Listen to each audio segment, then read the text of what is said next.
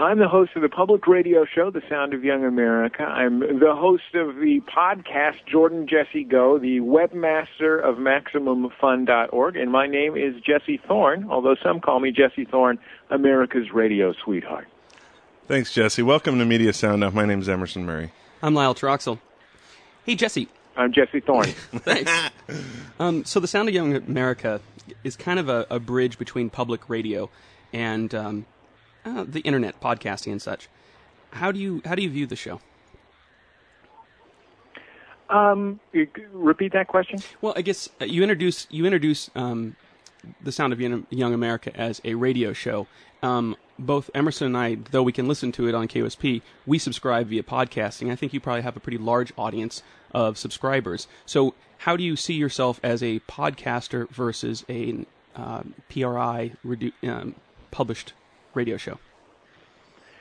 You know, it's funny. I, I I think of myself I think of myself in large part as a radio host, especially because the show got started um, as a radio show, actually in, in Santa Cruz, uh, where you guys are on, on K Z S C. But uh, the thing about radio is that, uh, as you guys, I'm sure, know, you sort of throw this signal out into the ether, and uh, nothing really bounces back, and, and you could just as you could just as well be, you know, playing your favorite death metal records as um, as interviewing somebody that you really admire, and you get about the same response back. You know, I, I used to give out my email address on every show, and I would get an email, you know, once a month. And uh, when I started podcasting, the audience is very differently oriented in podcasting. The audience uh, expects uh, a relationship with a podcaster in a way that a radio host doesn't. They expect a, a sort of a reciprocal uh, relationship, and to some extent they ex- they expect a relationship with each other as listeners. So the kind of continuous feedback loop that I get from being a podcaster is much stronger than uh, the kind of throw it out into the air um, feeling that I get from being a radio host. So uh, I often just I often think of myself as a podcaster who happens to who happens to be on the radio, despite the fact that Um, I think with the different stations that I'm on, I've probably got three times as many listeners uh, over the air as, as I do on the internet. That's good to know. Are, are you getting those numbers from Arbitron, do you think? Yeah, yeah, sure. I mean, uh, the uh, I, you know, I'm on um, I'm on W N Y C in New York and W H Y Y in Philadelphia, and those are two stations that are big enough that Um, I could literally just play that, uh, uh, what is it, a John Cage piece where he just sat at the piano and didn't play. Mm-hmm. Um, and I would, you know, and I could, you know, trip and fall and hit my face on twenty thousand listeners. Wow.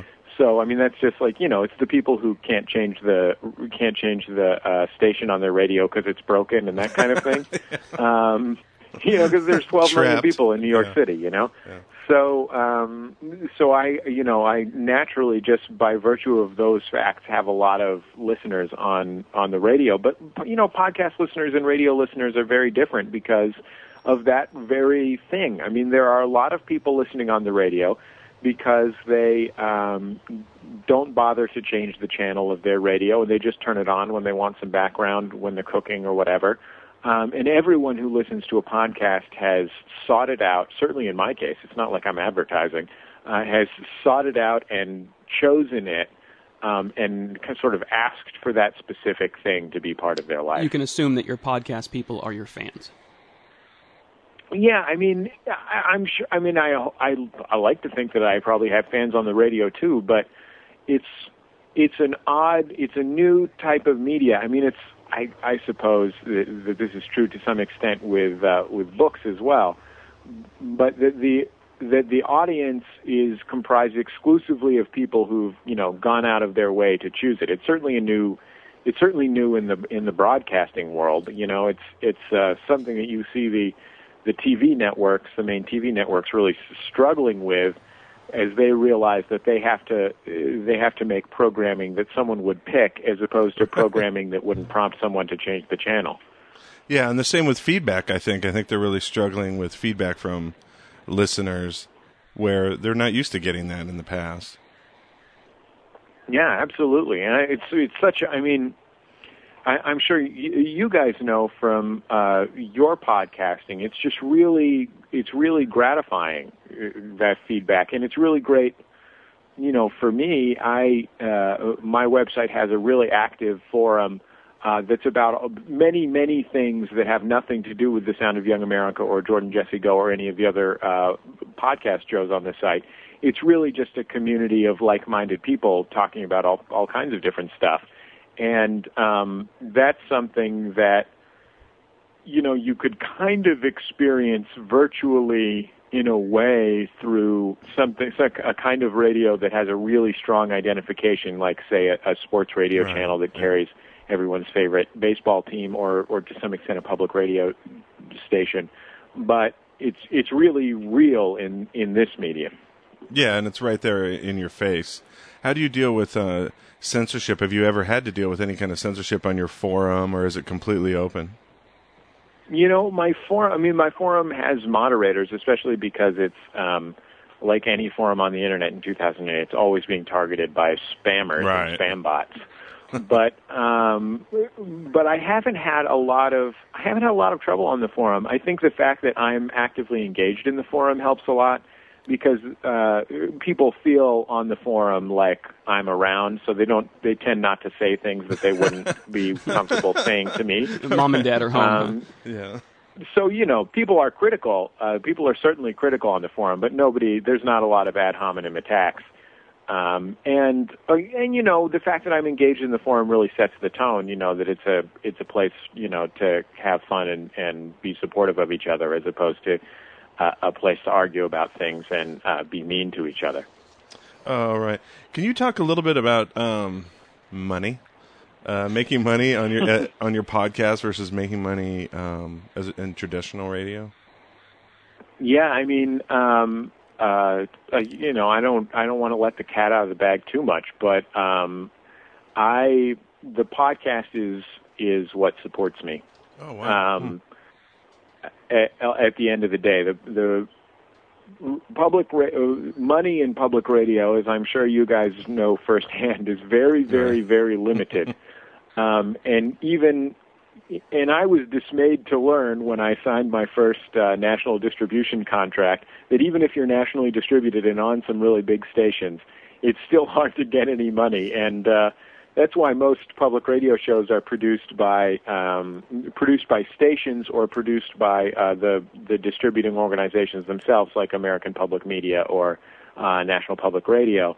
Um, whereas my show is produced by me and owned by me, and I, you know, literally do it in, in my house. Uh, I, um, Jesse, so Jesse, I heard a, I heard a study recently that about N P R's uh, syndicated shows, about sixty syndicated shows that N P R carries.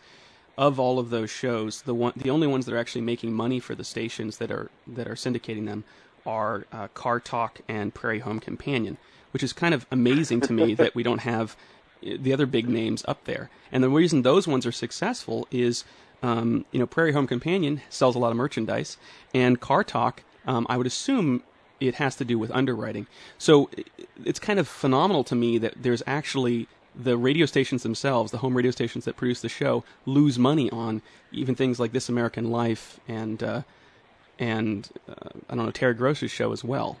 So why are you in this business?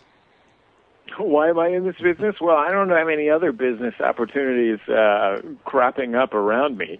Um, I, I, I do have a I do have a T V show in in uh, in production right now, but uh, we'll see if it uh, we'll see if it becomes a series. Um, I, I mean, the the reason that I'm in the, I'm in this business basically is um, audio production is something that anyone can do. I mean, the amount of training that it required for me to be able to operate the equipment, to do the technical side of producing my show, you know, three hours maybe. Yeah. Six hours. Uh, it certainly takes more time to get really good at it, and I'm still, you know, learning about how to get better and better, but the technical limitations are are uh, are pretty modest, you know. I mean, I'm I have this kind of professional quality equipment now, um, but even this professional quality equipment, the in in total, you know, not counting my com- my home computer, couldn't have cost me more than, more than two thousand dollars. Right. So audio production is something that's totally within my means to do. And especially when I was younger, you know, I wanted to really do something that was uh, that was as close as I could get to uh, professional quality, and uh, audio was the medium where where I could do that. And, you know, video is certainly getting easier, but it still hasn't gotten there. Um, and uh, and in terms of why I'm in public radio specifically, I mean, have you listened to commercial radio? Oh, well, of course. Basically, that's why. I mean, yeah. Well, okay. So you, you you make money off your podcast. I'm, can I assume that that's because you asked for people to donate money to you? Yeah, yeah. I mean, most of the um, I, the podcast has basically two two uh, two revenue streams. The The main one, and the one that I'm really uh, proud of and awed by, and as the politicians always say, somewhat disingenuously humbled by, is uh, direct is direct listener donations. So um, w- once a year, I try and keep it r- really low key, and um, and certainly encourage people to donate to their local public radio stations, which offer a you know very different service from what I'm offering. Um, I ask people to uh, donate to the show, or actually commit to donating a, a small amount, a couple dollars every month.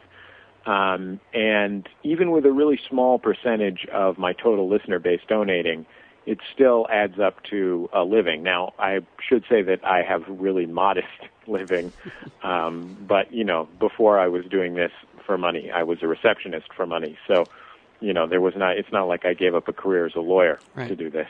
Okay, I don't, um, I don't want to... And, and, And then I was going to, I was just going to add that I do, you know, I also have underwriting on the podcast, um, just like, you know, Car Talk has underwriting on, on their radio show. That is also on the radio, and that's a little bit of money as well. Okay, so I don't want to get into exactly how much money you get paid for this, because we don't need to all know how much, how modest your living is. But can you tell? Talk... It's about five hundred thousand dollars a month. Sweet, yeah, that's pretty modest. He's um, a simple man.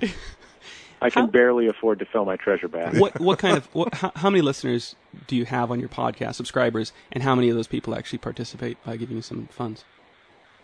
Um, it's uh, the the total number of subscribers is somewhere in the uh, somewhere in the lowish five digits, um, and I would say.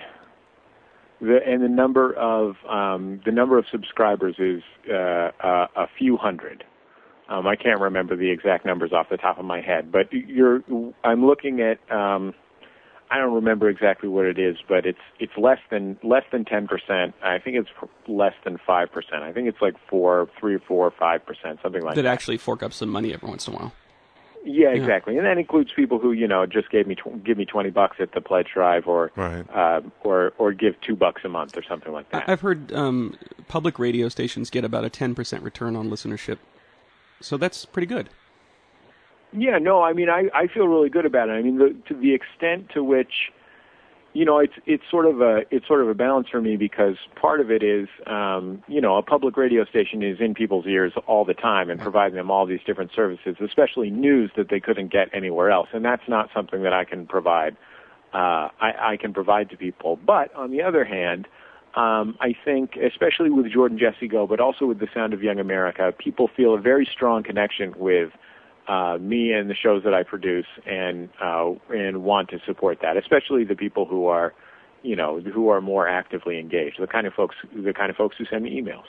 Right. All right. When you talk about those numbers, is that for this? Is that for your um, for Sound of Young America, or for Jordan Jesse Go, or kind of combined?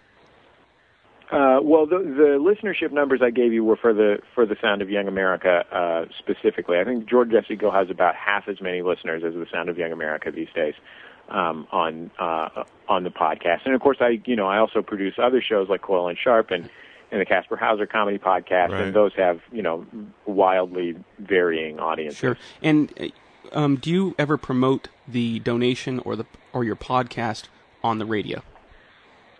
No, I, I think that would be um, uh, my. Uh, I feel like that would be distasteful and also disrespectful to the stations who are paying for it, because they're asking people to donate to support uh, them paying for the right. show, and they are they are. And if it's uh, not as much money as I might dream, right. So who works on your show? Do you do you work on your show alone? We talked to Chris, the intern, a little bit earlier. Yeah. Well. Um, It's uh, as of right now, it's it's me. I'm the main employee slash owner. I uh, I usually have an intern uh, unless there's um, you know unless there's no good applicants for a given semester. So uh, Chris is my intern right now. This is actually his last day. I have a dog named Coco who sort of provides encouragement and greets guests. And uh, as of very recently, um, about a month ago or so, I have a, a friend who lives in Chicago who who edits the show, which is it's a not nice. a super heavily edited show, so it's a relatively small job. But um, he just does that for me, uh, you know, for a for a small monthly stipend, basically. That's nice. So you have yeah. So he but edits it, the yeah. show for um, just for content purposes, or. Just he, yeah, I mean, he you know he just put he just puts it he, he just puts it together. You know what I mean? And, yeah. and he'll and he and he he's an extra ear on the interviews. You know, the interviews are, are very lightly edited, but you know, often for time to fit things together for a radio show, you you need a touch of editing. Right. So, can you talk a little bit about the move from the college radio station to what you're doing now, and sort of that transitional period? Yeah, I did the show on the col- on college radio for a long time, um, uh, something like five years, and um, all the other stuff sort of, in a funny way, kind of came at once uh, about two and a half years ago. Um, I was on a couple of small stations when I was on the college radio station, in addition to uh, in addition to the college radio station. But basically, I was I was just there in Santa Cruz. And um, a, a, a, in a similar in a similar period of time, uh, a guest who had been on the show, now a good friend of mine, uh, John Hodgman, recommended my show to W N Y C in New York, uh, and the program director there listened to it and decided it, decided he liked it and um, uh, offered to give me a little trial run on um, on W N Y C. Around that same time, uh, some board members at uh, uh, K U S P in Santa Cruz uh, had been listening to the show on K Z S C and recommended it to uh, the program director, uh, Terry Green at K U S P, and um, Terry got in touch with me, and we started talking about moving the show from K Z S C to K U S P. And um, in, in maybe six months after that, I, I first heard from P R I, who didn't know about either of those other two developments, but had just... you know, casually heard the show in iTunes and wow. uh, and, and really liked it. And and that process took like a year. And uh, about uh, uh, about a year ago, a little bit more than a year ago now, uh, I I started uh, I started being distributed by P R I. Now, the station manager at K O S P, Terry Green, did he ever get you on K O S P? Yeah, yeah, no, that was the first. That was the first one of those things to actually happen, and it was a really big deal for me for a kind of an odd reason, which is that by that point I was well graduated from college, and I was living in San Francisco and driving back and forth to Santa Cruz once a week to do the show um, at K Z S C, and um, getting on to K U S P meant that I actually, uh, I basically sold my car and bought the equipment to do my show from home. Um, and the big difference for me uh, of being on K U S P rather than being on K Z S C was that uh, K U S P had an engineer, so if I just made the show and put it on a C D, uh, the engineer could play it on the radio, whereas right. at K Z S C, uh, I actually had to be the one to press play on the C D player and move the faders and sit in there in case there was, uh, you know, uh, a tornado or something. So, yeah. so K U S P did get you on via C D before P R I started being in the mix? Yeah, yeah, yeah. I started with K U S P before uh, before P R I. I mean, right. I started with them right around the same time that I first started talking to P R I, and the talking to P R I took a really long time. It took about took about a year, maybe even more than a year. Um, so I was on I was on K U S P before I was with P R I. And K U S P I still kind of think of as my as my home on the radio. What's what's uh, what time frame are we talking about? What what year? Well, we're looking at uh, uh, I'm a, I'm about a year on P R I, so I've been about I guess about two years maybe on, on K U S P, and all of this stuff you know, the sort of formative parts of this started maybe two and a half years ago. So I'm coming up on about eight eight years of doing The Sound of Young America, nice. something like that. So moving from college radio, I mean, it's interesting that you were able to connect with two different radio stations that had heard you from recommendation and directly because you were in that area. And then also that P R I heard you through iTunes, I think is fascinating. Not that it you didn't go through the traditional radio station pr- promotes you up to the bigger people. They actually found you. Who at P R I found you, and are they still your supporter? Yeah, I mean, uh, the program, I guess he's called now, he's he's changed his title to something like Chief Content Officer of uh, P R I, is a guy named Mike Arnold, who um, very much to his credit is always poking around for new stuff and uh, new ideas in his own very low-key guy from Minnesota way. Um, and uh, and he, yeah, he just heard the show on iTunes. I mean, I think he was, I, I think what happened, um, and this is a supposition on my part, is that he looked at the, you know, top twenty-five or top fifty public radio shows on iTunes and saw a bunch of shows that he'd heard of and one that he hadn't, uh, and thought maybe maybe I should give this a listen. Um, and yeah, I mean, I, I don't, I sincerely don't think with, without podcasting, I don't think any of this any of this would have happened. And it's not so much, it's not so much because my podcast audience is so gargantuan and enormous that it's like an, a tremendous phenomenon that can't be stopped. It's more just because. Uh, It gives people a, a way to access the show who might want to, who might hear about it. You know, if if uh, you know if John Hodgman casually says to uh, the guy from W N Y C in New York, you know, I was on this really, I had a really great time on this little radio show called The Sound of Young America. That guy from W N Y C in New York can can right. type The Sound of Young America into iTunes and, and mm-hmm. download it right away. Does, does P R I ever comment or have anything to do with the subjects of of The Sound of Young America? I, I, again, I think very much to their credit, I think they, they understand that uh, what makes The Sound of Young America The Sound of Young America is uh, my editorial perspective. I think we've we've started to talk to program directors a little bit about um, about you know like formatting issues and stuff like that, like right. what what what the things mean to them, and it's really cool for me to get that perspective from them since I. have never worked at a public radio station and am basically completely unqualified to host and produce a national public radio program. Um, so uh, getting that, I, I get a little bit of feedback, but they have never, um, they've never given me feedback in the way that you, you know, that you see in a television program about making a television program where you kind of like sit in a boardroom and somebody says, you know, we need to appeal to women. Can you cast Sissy Spacek or whatever? right, right. Um, I don't know why casting Sissy Spacek would be the ultimate move to appeal to women. You, women love Spacek. We just got the reports in. The fairer sex is in love with Spacek.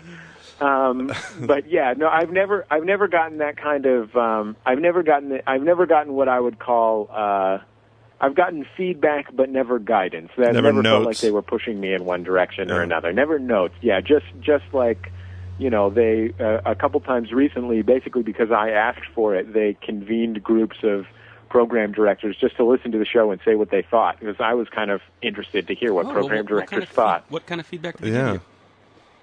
Uh, you know, I think um, one thing about my show that surprises program directors is that it's a lot looser than most public radio shows. I think if right. you listen to, I, I think most public radio show, most most people in power in public radio, uh, just because of the kind of the structure of where jobs are, came up as reporters, uh, local reporters for uh, their station who were contributing to, you know, All Things Considered and Morning Edition and shows like that. And so their aesthetic is very much defined by uh, defined by that, you know, two, four, five minute news piece, and anything that's more uh, anything that's longer or has any digressions feels, you know, crazily loosey goosey to them to some extent. So that's something that I hear from time to time, and and again, totally not from everybody. In fact, yeah. a lot of people tell me that what they like is that it isn't that specifically. Um, but that's that's a big thing I hear, and you know the public radio audience is always uh, is is much much Uh, older. Very much on the older side, yeah. um, uh, you know, like a, a lot of stations have, you know, average ages in the in the fifties and sometimes even the late fifties and, and sixties. Yeah. Um, and and that's, you know, I mean, to me, I've always listened to public radio, and and everyone I know uh, in my peer group uh, just listens to public radio, and when they're not listening to music on the radio, at least. And um, so that's a, always a surprise to me, but the, the numbers are what they are. So they're so they're often concerned about, you know, there being rap music in my yeah. show. That's what I was going to say. A lot of you have a lot of young comedians on talking about peeing in the studio, and a lot of uh, hip hip hop artists. Yeah, I would think that that might not always mesh with uh, their demographics, as it were. Well, you know, I, w- what I really strive for is, you know, the people who read the New York Times are really old, too, right. uh, on average. Um, but, you know, the New York Times can write uh, uh, can write a really fascinating article about, uh, you know, uh, Ludacris, even if they call him Mister Bridges. Exactly. Um, and uh, Mister Mister we could call him Mister Chris, I guess. But anyway, they, they are... Uh, There, there are certainly media outlets that um, that can cover these things in a way that doesn't, that is neither um, neither inane nor alienates uh, people who aren't uh, who aren't already familiar with it, and that's what that's really what I'm shooting for. And actually, you know, probably the number one kind of email I get, it probably speaks to the fact that I should give my show a new name, is.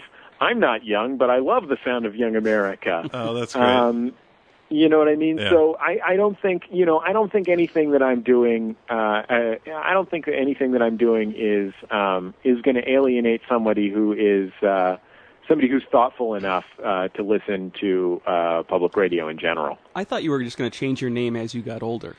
So when you were in your thirties, you could sound of middle-aged America. The sound that's of elderly feedback. America.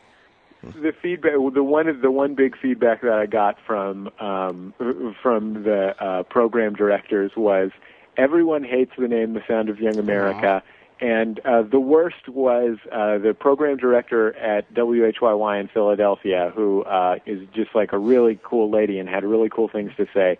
Said she asked, she ran into Terry Gross in the hallways of W H Y Y. And asked her if if she heard The Sound of Young America and what she thought of it, and Terry Gross just said, "Well, I hate the name."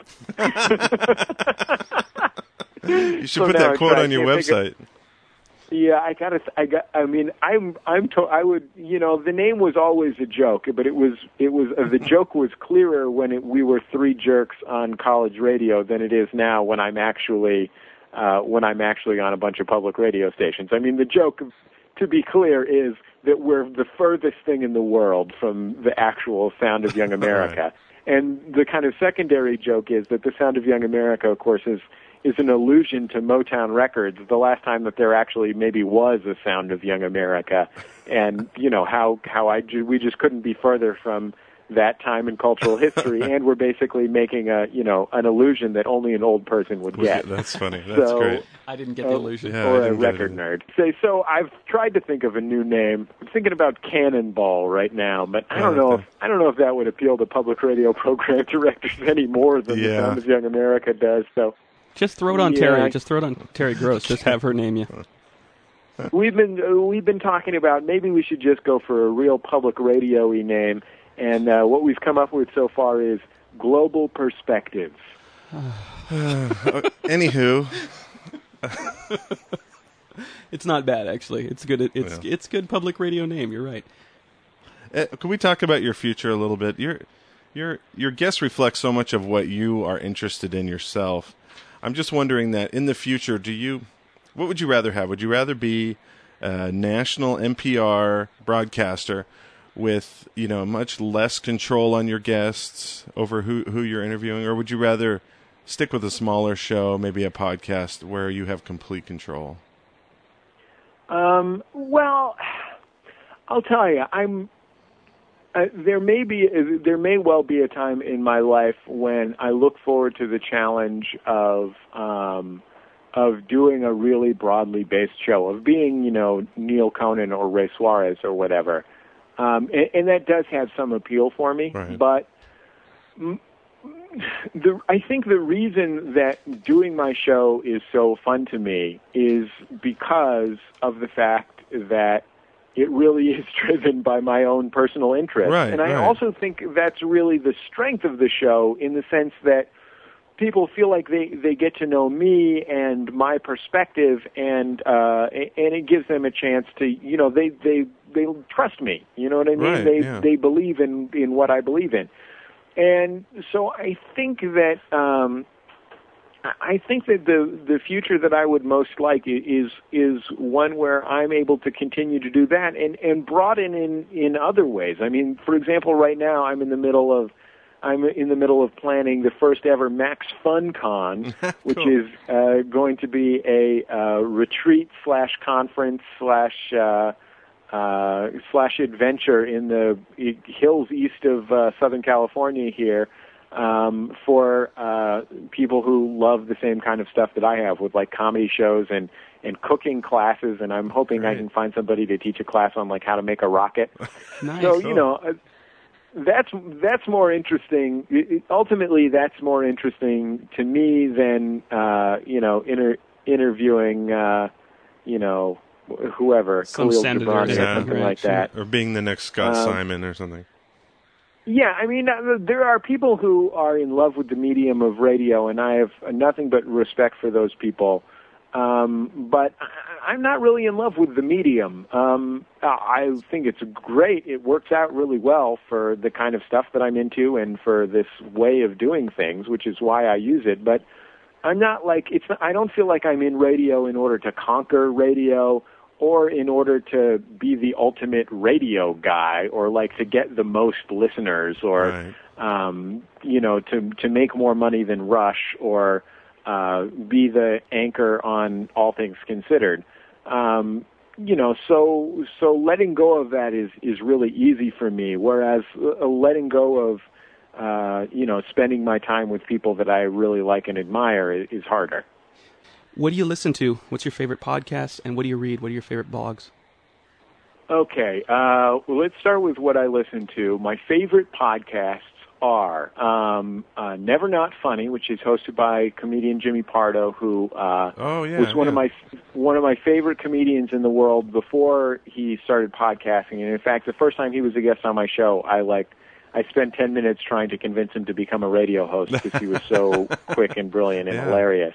And then he went and started a podcast with a, with a good friend of mine, and it's it's been an enormous success for them yeah. because it's so it's so freaking great. Um, so that's like that's my that's my number one favorite. Another show started by people who uh, I always imagined would be really good at this, that turned out even better than I expected, is uh, a show called You Look Nice Today: A Journal of Emotional Hygiene, which is uh, hosted by uh, which is hosted by my friend uh, Merlin Mann uh-huh. and uh, my other friend Scott yeah. Simpson and my, and my new friend Adam Lissagore, and, and they all they all made friends on Twitter. Um, I, I mean, I knew two of them just by happenstance, but they all made friends on Twitter, and it's sort of a, it's sort of a, it's sort of a half hour, forty minutes of them getting into these silly ideas and completely deadpan and dryly sort of spinning them out into madness. Right. Um, oh, I gotta and, listen. That sounds uh, great. Really hilarious and, and funny. And, and another another real favorite of mine is a podcast of a radio show actually called uh, The Best Show on W F M U, which is out of uh, W F M U, the legendary freeform radio station in uh, uh, in Jersey City, New Jersey. It's hosted by this guy called Tom Sharpling, who is um, undoubtedly my favorite radio host in America right now. He, um, he he's actually a, a, a comedy writer. He writes comedy screenplays, and he writes for the T V show Monk. But um, his show is, it's a combination of this sort of, of a traditional call-in show with the kind of continual running joke of, is Tom being sincere or is he putting you on um, in terms of like what he likes? So yeah. he, he just kind of plays cat and mouse games with the callers. And then it has this added element, which is uh, Tom's writing partner, John Worster, who's probably best known as the drummer for Superchunk and a lot of other famous indie rock bands. Um, he calls in in character Um, and it, it, so, uh, sometimes it'll start as an interview. Sometimes it'll start as just a regular call-in, a response to a topic.